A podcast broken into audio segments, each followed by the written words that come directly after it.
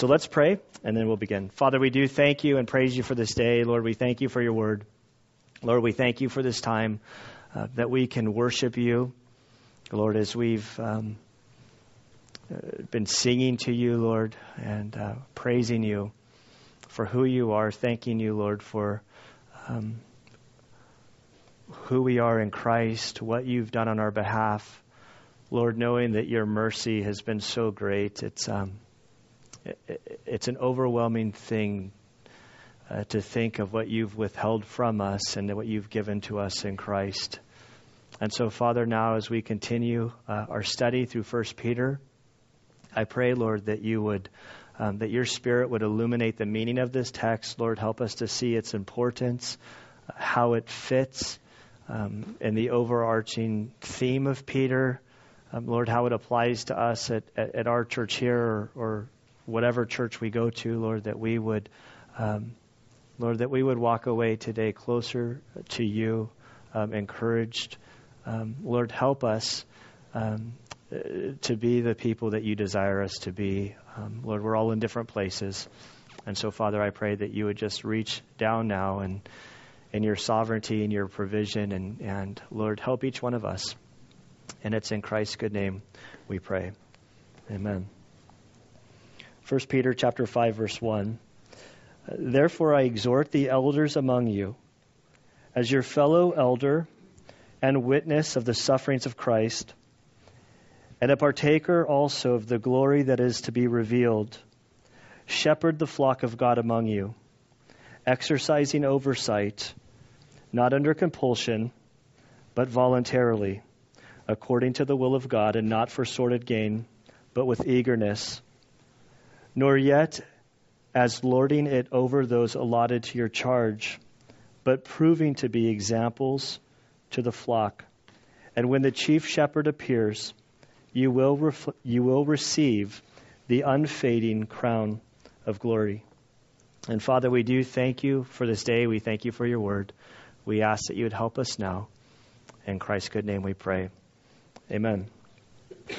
One of the things that we do here as a church is we, we teach sort of a book of the Bible at a time. It's referred to as expository preaching.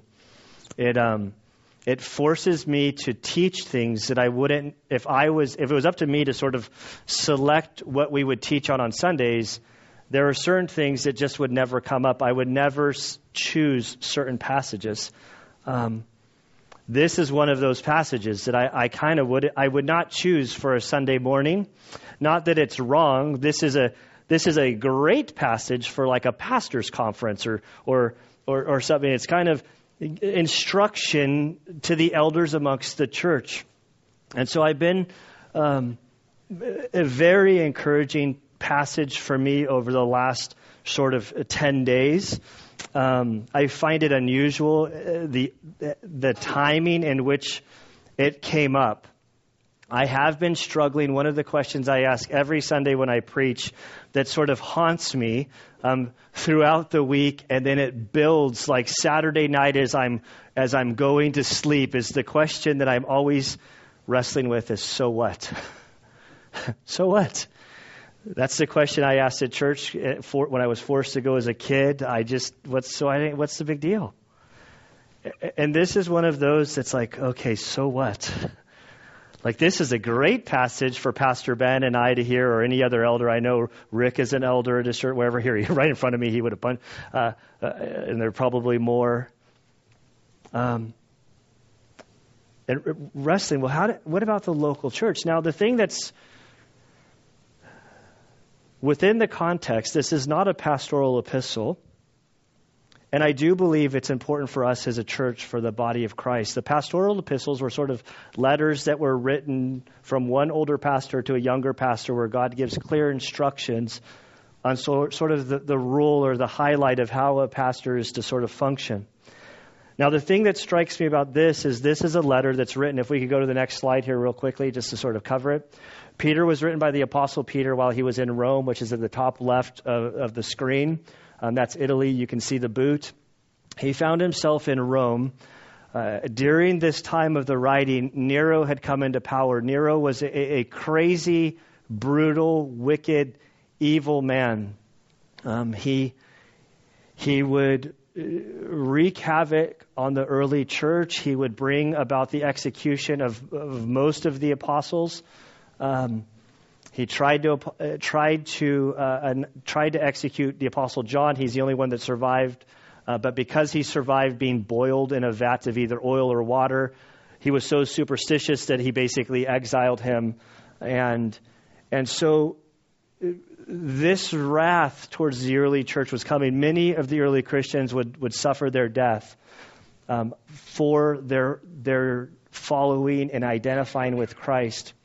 Um, Peter wrote, there's question in, in the scholarly world of the timing of this. Did, was Peter writing of, of the sense that the storm of Nero had already sort of gone over the world, or was it coming? We, we don't really know. Um, but Peter knew the wrath that was coming. So, down here to orientate yourself, here's Jerusalem, here's Israel. You followed up around, this is modern day Turkey. At the beginning of Peter, we see um, these arrows are pointing to different regions within, within modern day Turkey. Um, these, are, th- these are the believers that this letter is written to. The, the focus, the heart of Peter is, real, is is living for Christ, how to, how to live under immense persecution and pressure. It's written as, a, as sort of a general letter to, to the church at large. And so, as we come to this passage, he, he hones in on, on this teaching towards elders or pastors or bishops or overseers. These words are all sort of interchangeable towards the role of what we in our culture sort of identify as pastor. And so it's interesting to me that he didn't sort of write a section, um, hey, this part, everybody tune out. This is just for the elders amongst you. But it's sort of this description to the, to the elders, and he's saying it amongst everybody so that everybody can read it. Um, this week, the last 10 days have been extremely trying on me. Um, I, I am not at all, like I'm going to say this multiple times, I am not at all complaining. I am so thankful and humbled and honored to serve in the capacity that I serve. Um, I love being a pastor here. I love being a pastor at, overall. I have too many pastors that complain, and they probably shouldn't be doing what they're doing, quite frankly. Um, but this this last ten days, it's my has been I've been in the pressure cooker in a lot of ways. Some very heavy stuff has come up that I can't talk openly about. Last Wednesday, it started at a meeting at I had a meeting down in Escondido. As I'm going there, my phone vibrates and I see code 11. Code 11 is a pretty sweet code. That means there's a SWAT call out. So I'm like, all right.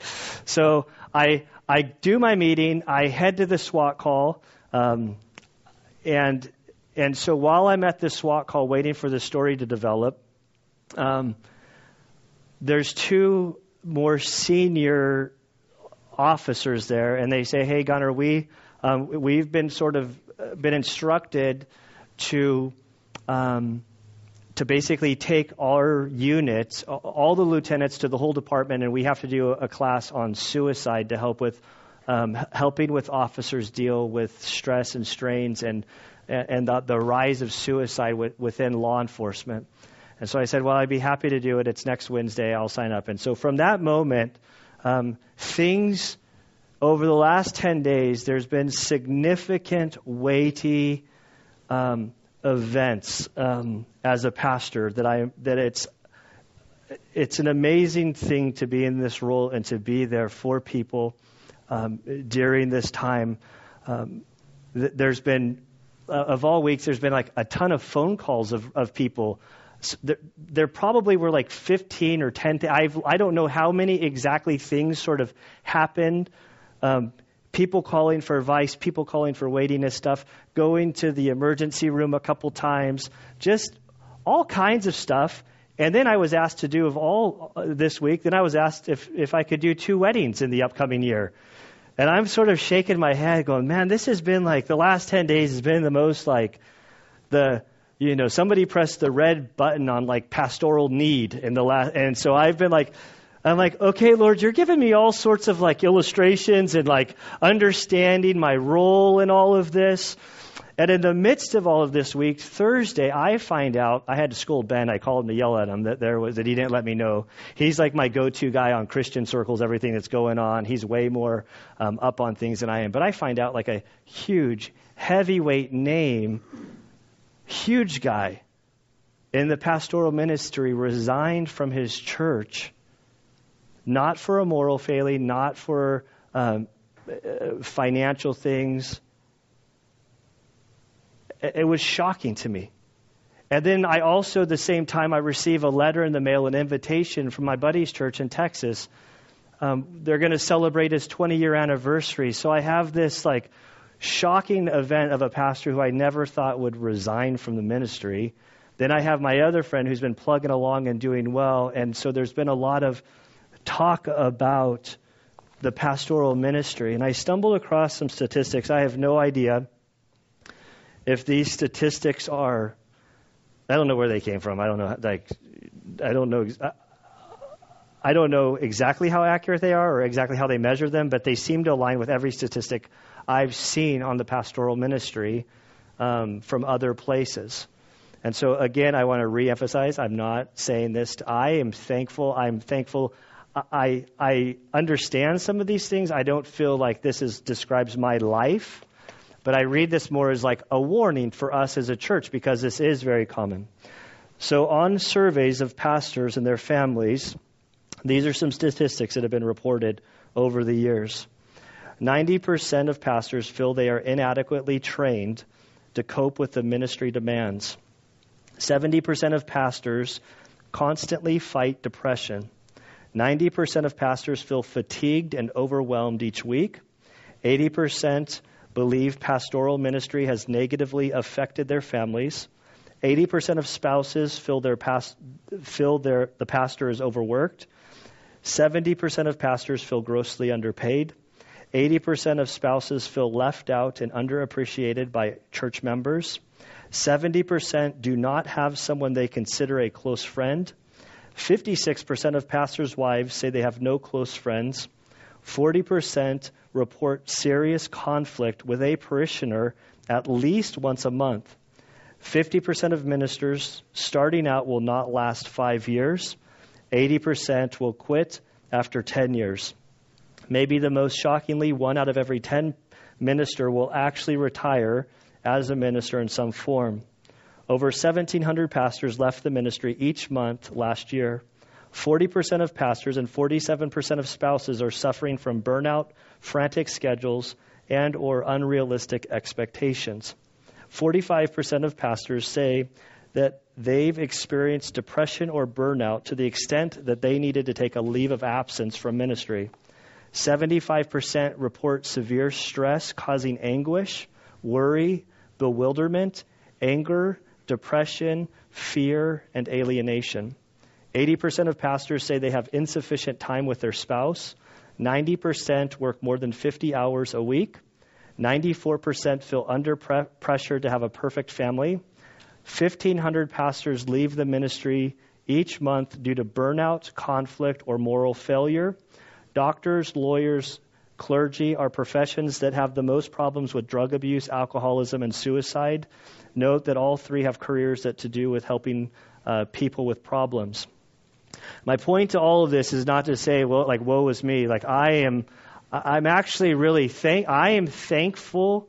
I know that when Ben and I talk, like, he even coming here, he's like, well, this is like the most healthiest church I've ever been a part of. I'm, I'm thankful to serve. Um, I'm thankful to be here. This is my church family. When I take vacation or I take time off, I come to church not because I'm a pastor. I still come to church because this is my church.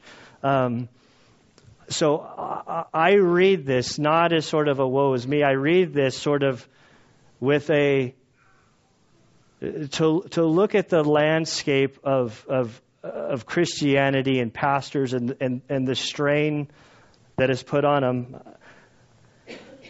it, it's a sobering thing, and and to recognize for for me personally, and I I, I think Ben would agree. Like I, I truly I want to go the distance in the ministry. Like I feel God has called me, And most pastors I know have called them to the ministry.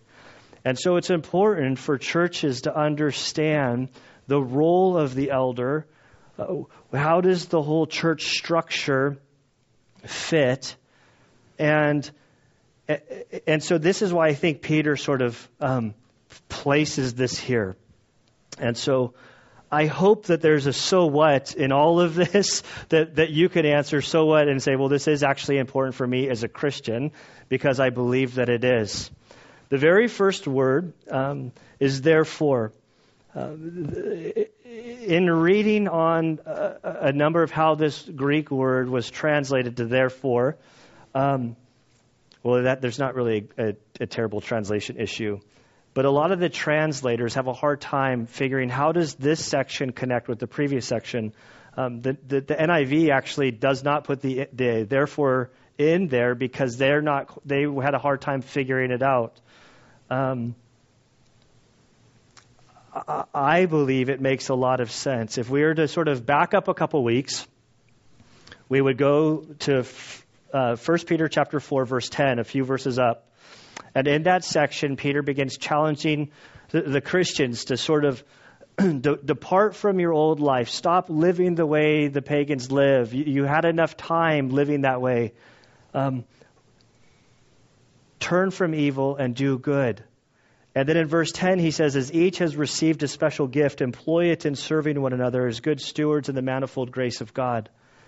And sort of the idea that if you're a Christian, if you're following after Christ, you've been given a spiritual gift, that the body of Christ, your local church, absolutely needs you to serve and to function.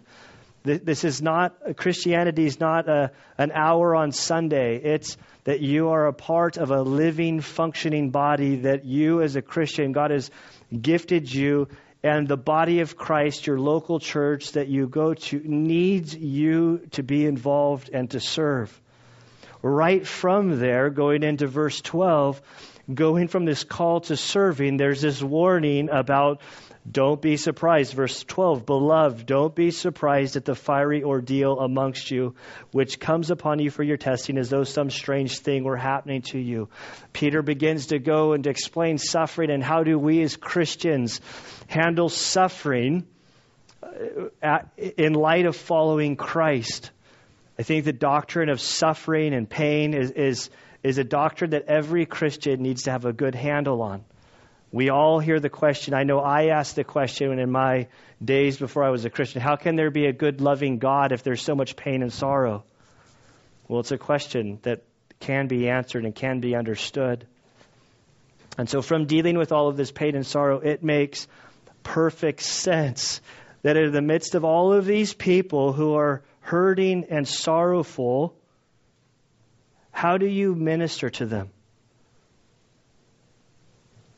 And so we could continue from verses 5 through 7, where it, it, talks about, like, some beautiful verse about casting your anxiety upon Him and, and really finding hope. Um, but the pastor here, I think, is important. There's so many churches, and I don't or maybe it's my perception not being a, a believer or believer at the time. I'm a believer now, but back when I was not a believer, my impression was that when you went to church, it was it was a place where you had to comb your hair, tuck in your shirt, put on your smiley face, act like everything was going okay, and then real superficial, and then you would leave and you go back to the real world and you did your hour of of uh, penance and suffering for the Lord, sort of thing, by sitting through church. And but then as I've become a Christian and as I've grown in my faith, I've come to understand church as um, an illustration I've used many times in the past. I like it, so I'll keep using it. Is I, I really identified the church with more of a combat situation.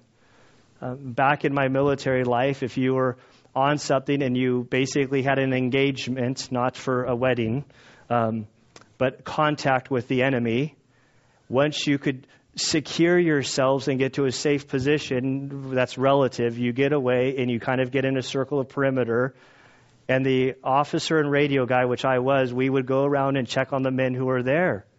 And the question is, are you okay? Like, like you don't ask the question. It's like, are you okay? And how many bullets do you have left? How many magazines are left? And so the response is this, and like two magazines, or I'm shot, or something, and we need to start triaging. And see, that picture is really what church is about. This isn't a place where we come and get all phony and act like, oh, I got everything all okay. We ask, how are you doing? I'm doing good. No, I'm doing horrible, man. I need prayer. I'm really struggling.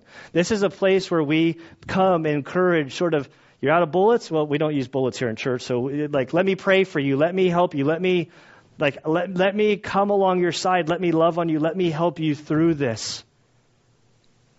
And I believe that this begins at the top. And, and so, this whole, like, wherever you end up at church for the rest of your life, if Valley Baptist Church is your church, great. If you're passing through from Seattle, great. But this applies to like at your church too. It's all like the body of Christ is the body of Christ. And so he says, therefore, in light of this suffering that your followers are going through, I exhort the elders among you. And right there, this first sentence about Peter, it like warms my heart. And I hope that I can convey it to you. Here is Peter, an apostle, one of Jesus' closest like of the disciples there were three peter was one of the three that was most intimate with jesus he was allowed to see things that the other apostles weren't allowed to see as the church began he he led the early church at pentecost and so when he begins, he says, I exhort the elders among you. So he's encouraging a whole crowd like this but then he calls out the elders that are amongst the crowd, and he says, I want to exhort them, which means to plead with them, to encourage them, to, to beg them, to, to, to encourage them to do a couple of things. There's going to be three instructions. But then Peter, the apostle, who could have sort of lorded it over them, have, had, could come down them firmly,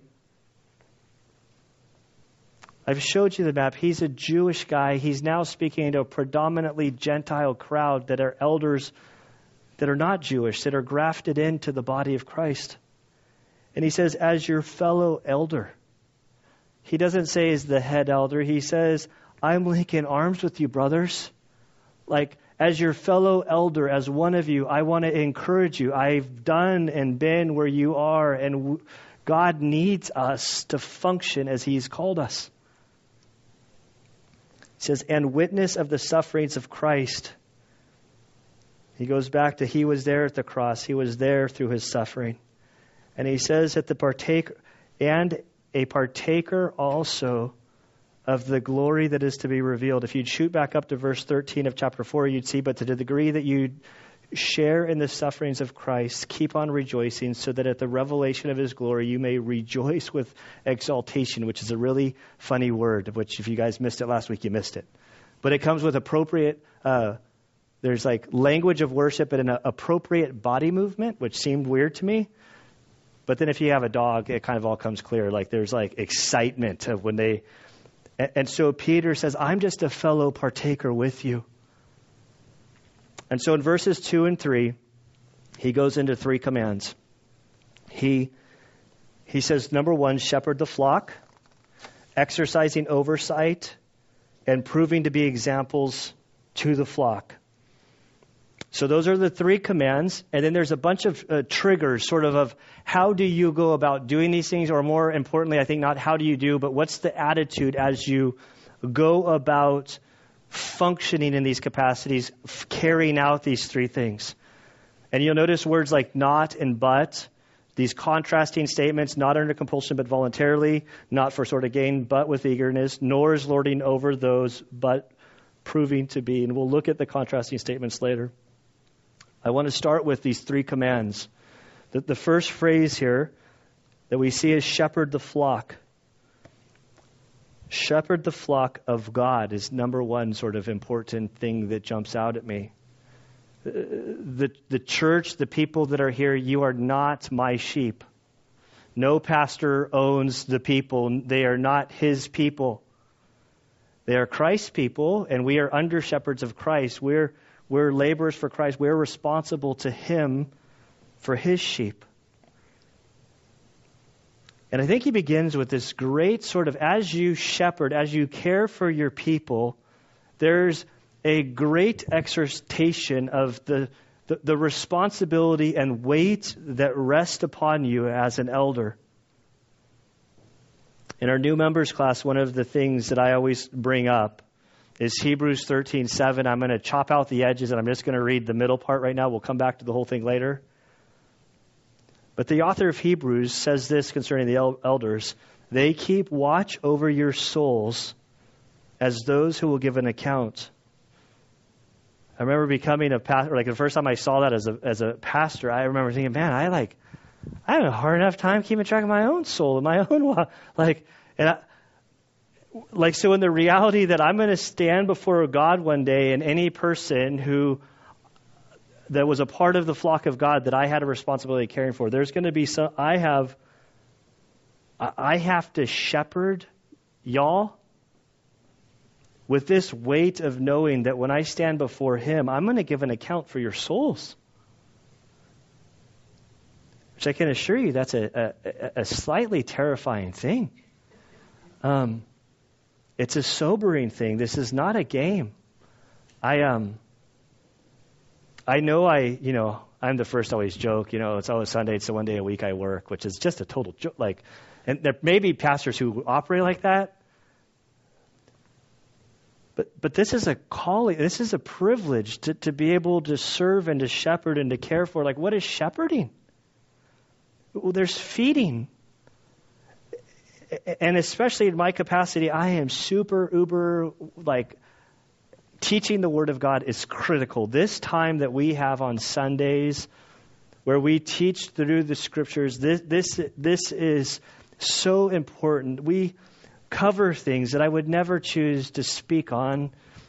But God has laid out in a way, and this is how we stay healthy. Like there's a shepherding in everything we do, Bible studies, getting together, when we meet with people, like the whole, the Word of God has, has has a preeminence in our lives. This is how we feed. This is how we grow. This is how God begins to convict us and shape our thoughts and minds and, and guiding us on the path. There's caring for individuals. Like, I really think it's fun. Like, since Ben's been around, we've been doing this, like, dance.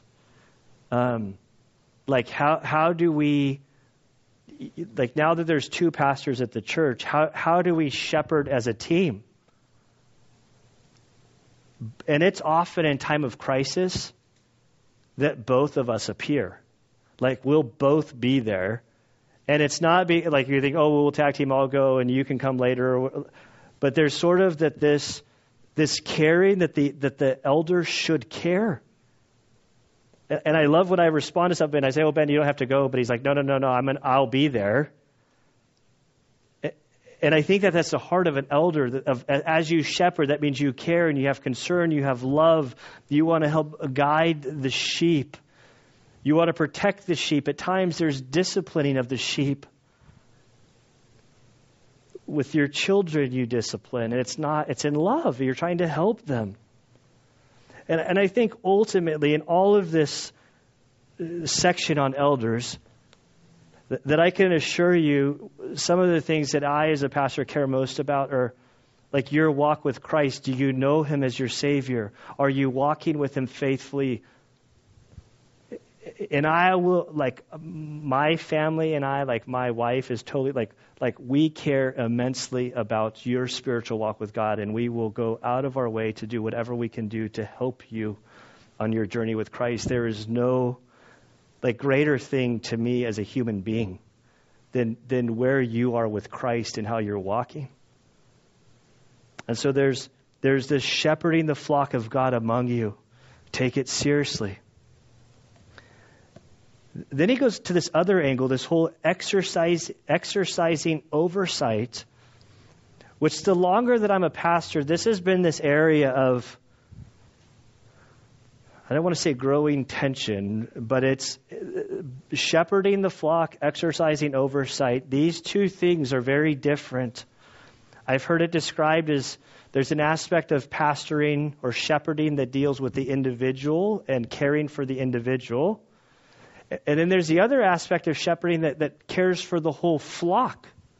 You know, Jesus tells the example of like the one sheep that goes away, he'll go out and do the whole thing. But then there's the other, like when you go to the Middle East and you actually see shepherds, there's this whole sort of like, okay, we got to keep all these guys out of the freeway. We got to keep them in food. We got to keep the, their overall health. And so there's this balance for as shepherds of individuals trying to help them and con- help. You have a spiritual gift. Let's get let's get going. Let's start serving. Let's do something. People get involved in ministries. They get very passionate about ministries. I support the ministries. But then there's also like the well, I support you doing this, but that's also not the direction of where the church is going. So then there's like this whole well, you got to lead the church, and there's sometimes tension between the two. This exercising over this this exercising oversight of the body. I'll move on for you guys. Um, and then prove to be examples of the flock.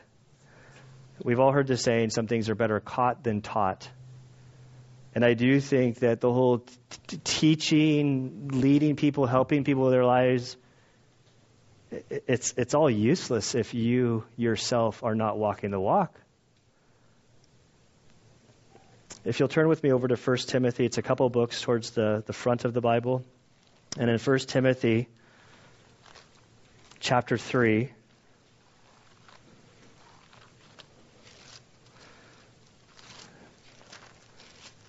And in 1 Timothy chapter 3, this is sort of the instruction of the, the, calling and selecting of an elder. Before I read this list, I do want to say is we have this propensity as, as uh, people to say, oh, he's talking about pastors. So I'm going to check out. But I suggest to you that good pastors are good Christians. And so this list really applies to every, like, it really applies to anybody who's following after Christ. And then, like, the idea is if you're looking for a pastor, the idea is you want to find somebody who has a good walk with the Lord, and then, you know, then they get called sort of in the role. And in this list, I'm going to tell you there's only one skill that I really see um, that's being examined. Everything else is character. And Paul begins in verse 1, and he says that it's a trustworthy statement. If any man aspires to the office of overseer, it is a fine work he desires to do. An overseer then must be above reproach, the husband of one wife, temperate, prudent, respectable, hospitable, able to teach, not addicted to wine or pugnacious, but gentle, peaceable, free from the love of money. He must be one who manages his own household well, keeping his children under control with all dignity. But if a man does not know how to manage his own household, how will he take care of the church of God? And not a new convert, so that he will not become conceited and fall into the condemnation incurred by the devil. And he must have a good reputation with those outside the church so that he will not fall into reproach and the snare of the devil. So in this, these are all characters, you, character qualities. You can go back to First Peter.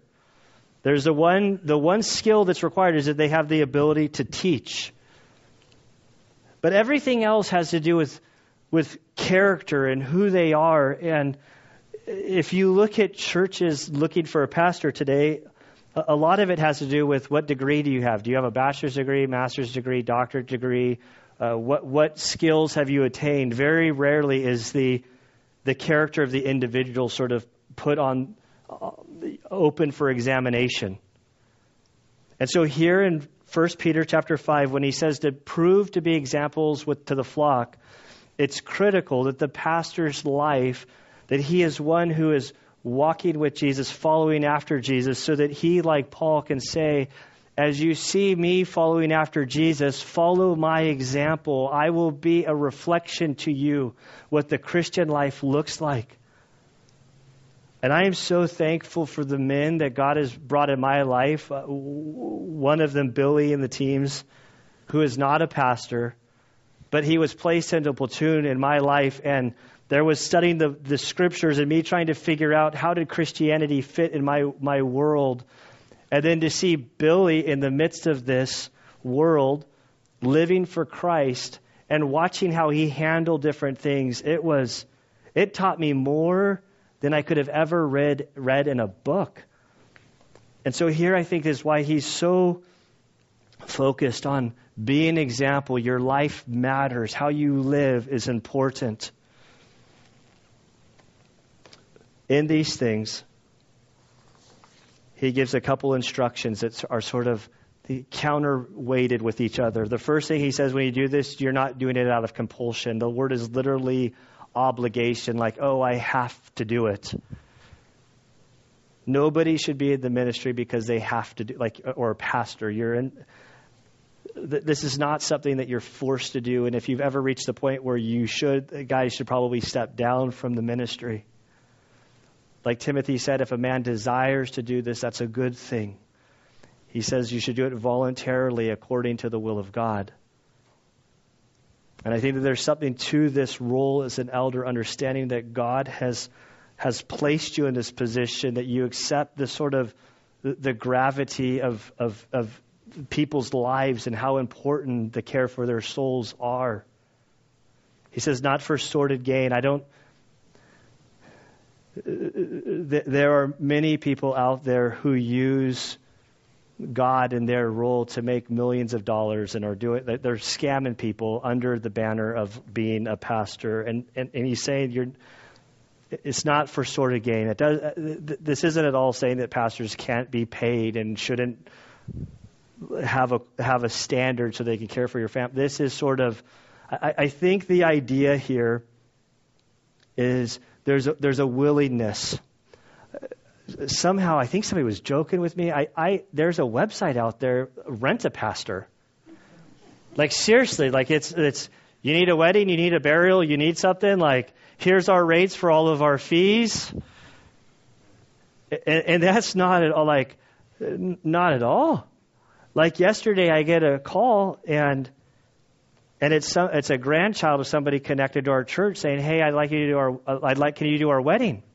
I said, "I'd love to do your wedding, and and uh, that'd be awesome. It's a long way out. We can start talking about premarital counseling. I'll do as much as I can do for you."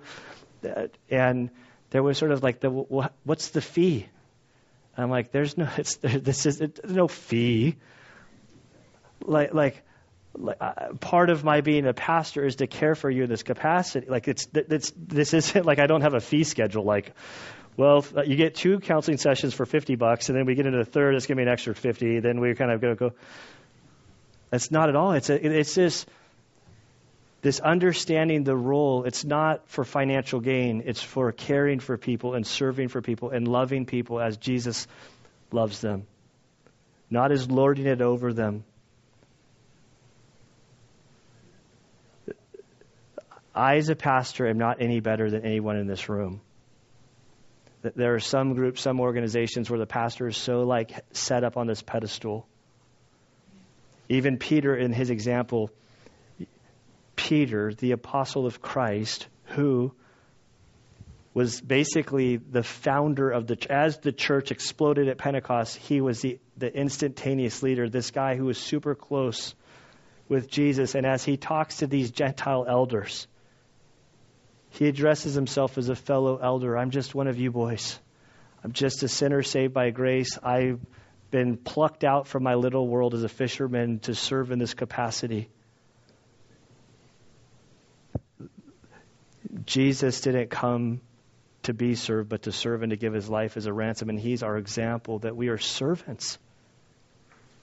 And it can be an overwhelming load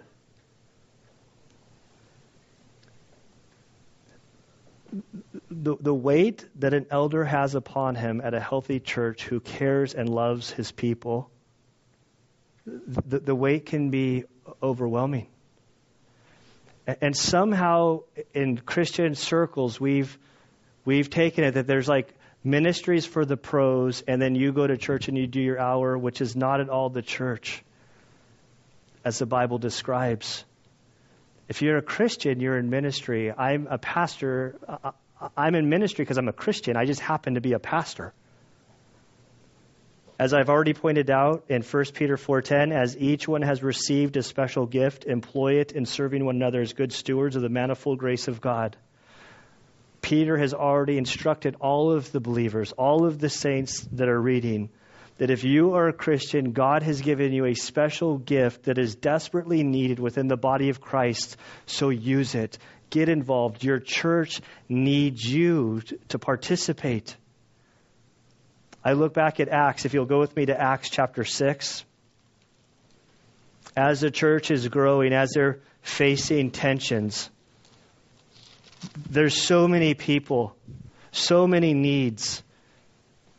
And the strain on the elders was, was growing. And so we read at cha- uh, verse 1 of chapter 6 Now, at this time, while the disciples were increasing in number, a complaint arose on the part of the Hellenistic Jews against the native Hebrews because their widows were not being overlooked in the daily serving of food. This is a very significant problem that has been raised to the apostles.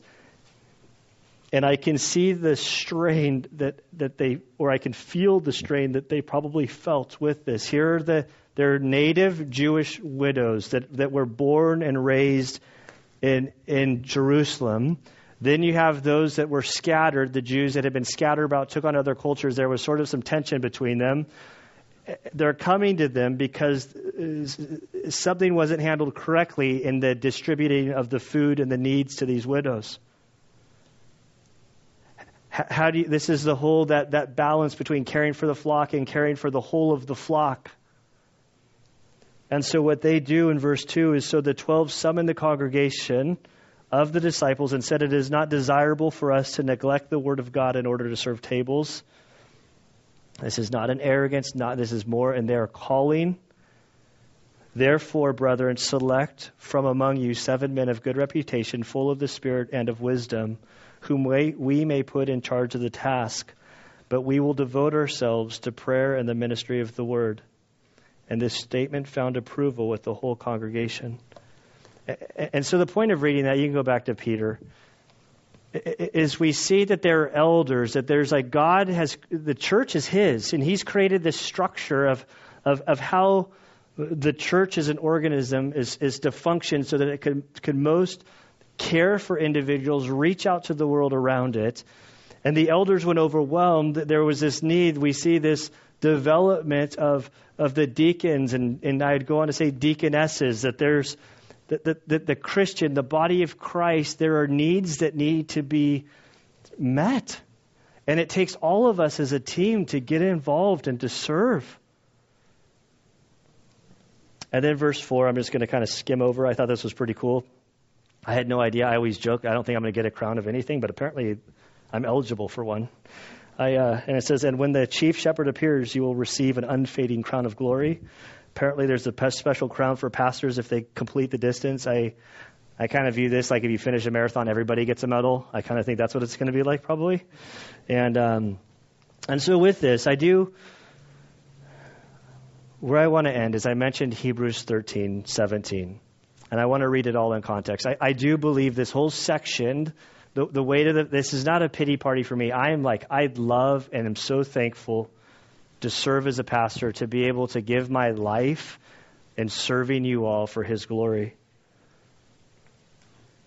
But I think it's important for all of us to understand uh, how important it is for all of us to be caring and the need um, to help. And I'm thankful that this is a church where there are so many people who are who are so involved and are there at a moment's notice to help for so many different things. I don't feel like I'm drowning. It's been a busy 10 days, but I'm not drown like I'm not drowning. But Hebrews 13:17 says, "Obey your leaders and submit to them, for they keep watch over your souls as those who will give an account. Let them do this with joy." And I am thankful that I can honestly say that serving here at this church as a pastor, like I do this with great joy.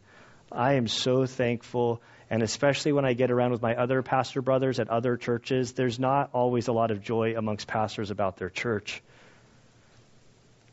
It says, Let them do this with joy not with grief, for this would be unprofitable for you. And so when I look at this verse, when I look at the statistics on pastors and what they go through, I think that there's a warning in Scripture for, for a reason and the, the weight of what they do, and there is some responsibility for the churches. So, how does a church help the pastor, the so what. I tried I want to end with something practical. And yesterday, as I was sitting and getting distracted, I went over onto Facebook and I saw my buddy. I have another buddy pastor who posted this this 20 things that are true about most pastors. And I read it, I'm like, man, you just gave me my ending for tomorrow. Thank you. And so this is what the article says. Here are 20 things I believe. Here are 20 things I believe are true about most pastors I know. I hope you will work together with your past, pastor for the good of the gospel. And these are the 20 things that this author wanted you to know. He loves God and you a lot, so be mindful. He is a painfully limited human being, so be realistic. He probably has a pretty low view of his quote unquote performance, so be kind. He wishes he were a better preacher, so be awake. He really does want God's best for you and your family, so be open hearted. His work knows no time or locational boundaries, so be patient with him.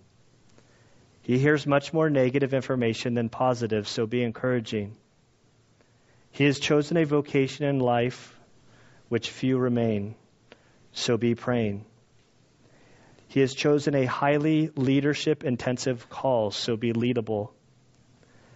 He needs help, so be available. His God given vision is bigger than himself and the church, so be faith filled. He wants to personally meet all the needs, but know he knows he can't. So be understanding. He's going to say some dumb things every now and again. Amen. Be so be forgiving. His family is patient with you, so be patient with them. He is greatly encouraged by your faithfulness, so be there. He is passionate for God's word to be made practical to you, so be hungry. He longs for church to be your spiritual oasis, so be loving. He dreams for you and your family's spiritual health, so be receptive. He needs to hear that you prayed for him, so be interceding. And number 20, he's just a regular guy, so be real around him. And so I thought that was pretty good to sort of end with this. And I, I, I do, in looking at this, I, I want to end today just by saying I, I, truly am thankful to be the pastor here, and I'm thankful to, to, serve in this capacity. I know Ben would give an amen to the whole thing. And so um, let's pray. Father, we do. Um, Lord, we thank you for your love for us. We thank you oh, that you are the great shepherd over us all. Father, we thank you for your love, your mercy, your kindness, your gentleness with us. Father, we pray that you would continue to guide and direct us, Lord, in our lives. Lord, help us um, to live lives that are faithful and are, are obedient to you. Um, we thank you, Lord, um, for fellow believers who you have used in each of our lives to lead us along. I pray, Lord, that each one of us would grow closer to Jesus day by day. Father, I pray that you would help us, Lord, to grow um, and to serve in the gifting that you've called us to. And I pray that you would help us to be an encouragement to one another. We love you, Lord, and we pray this in Christ's good name. Amen.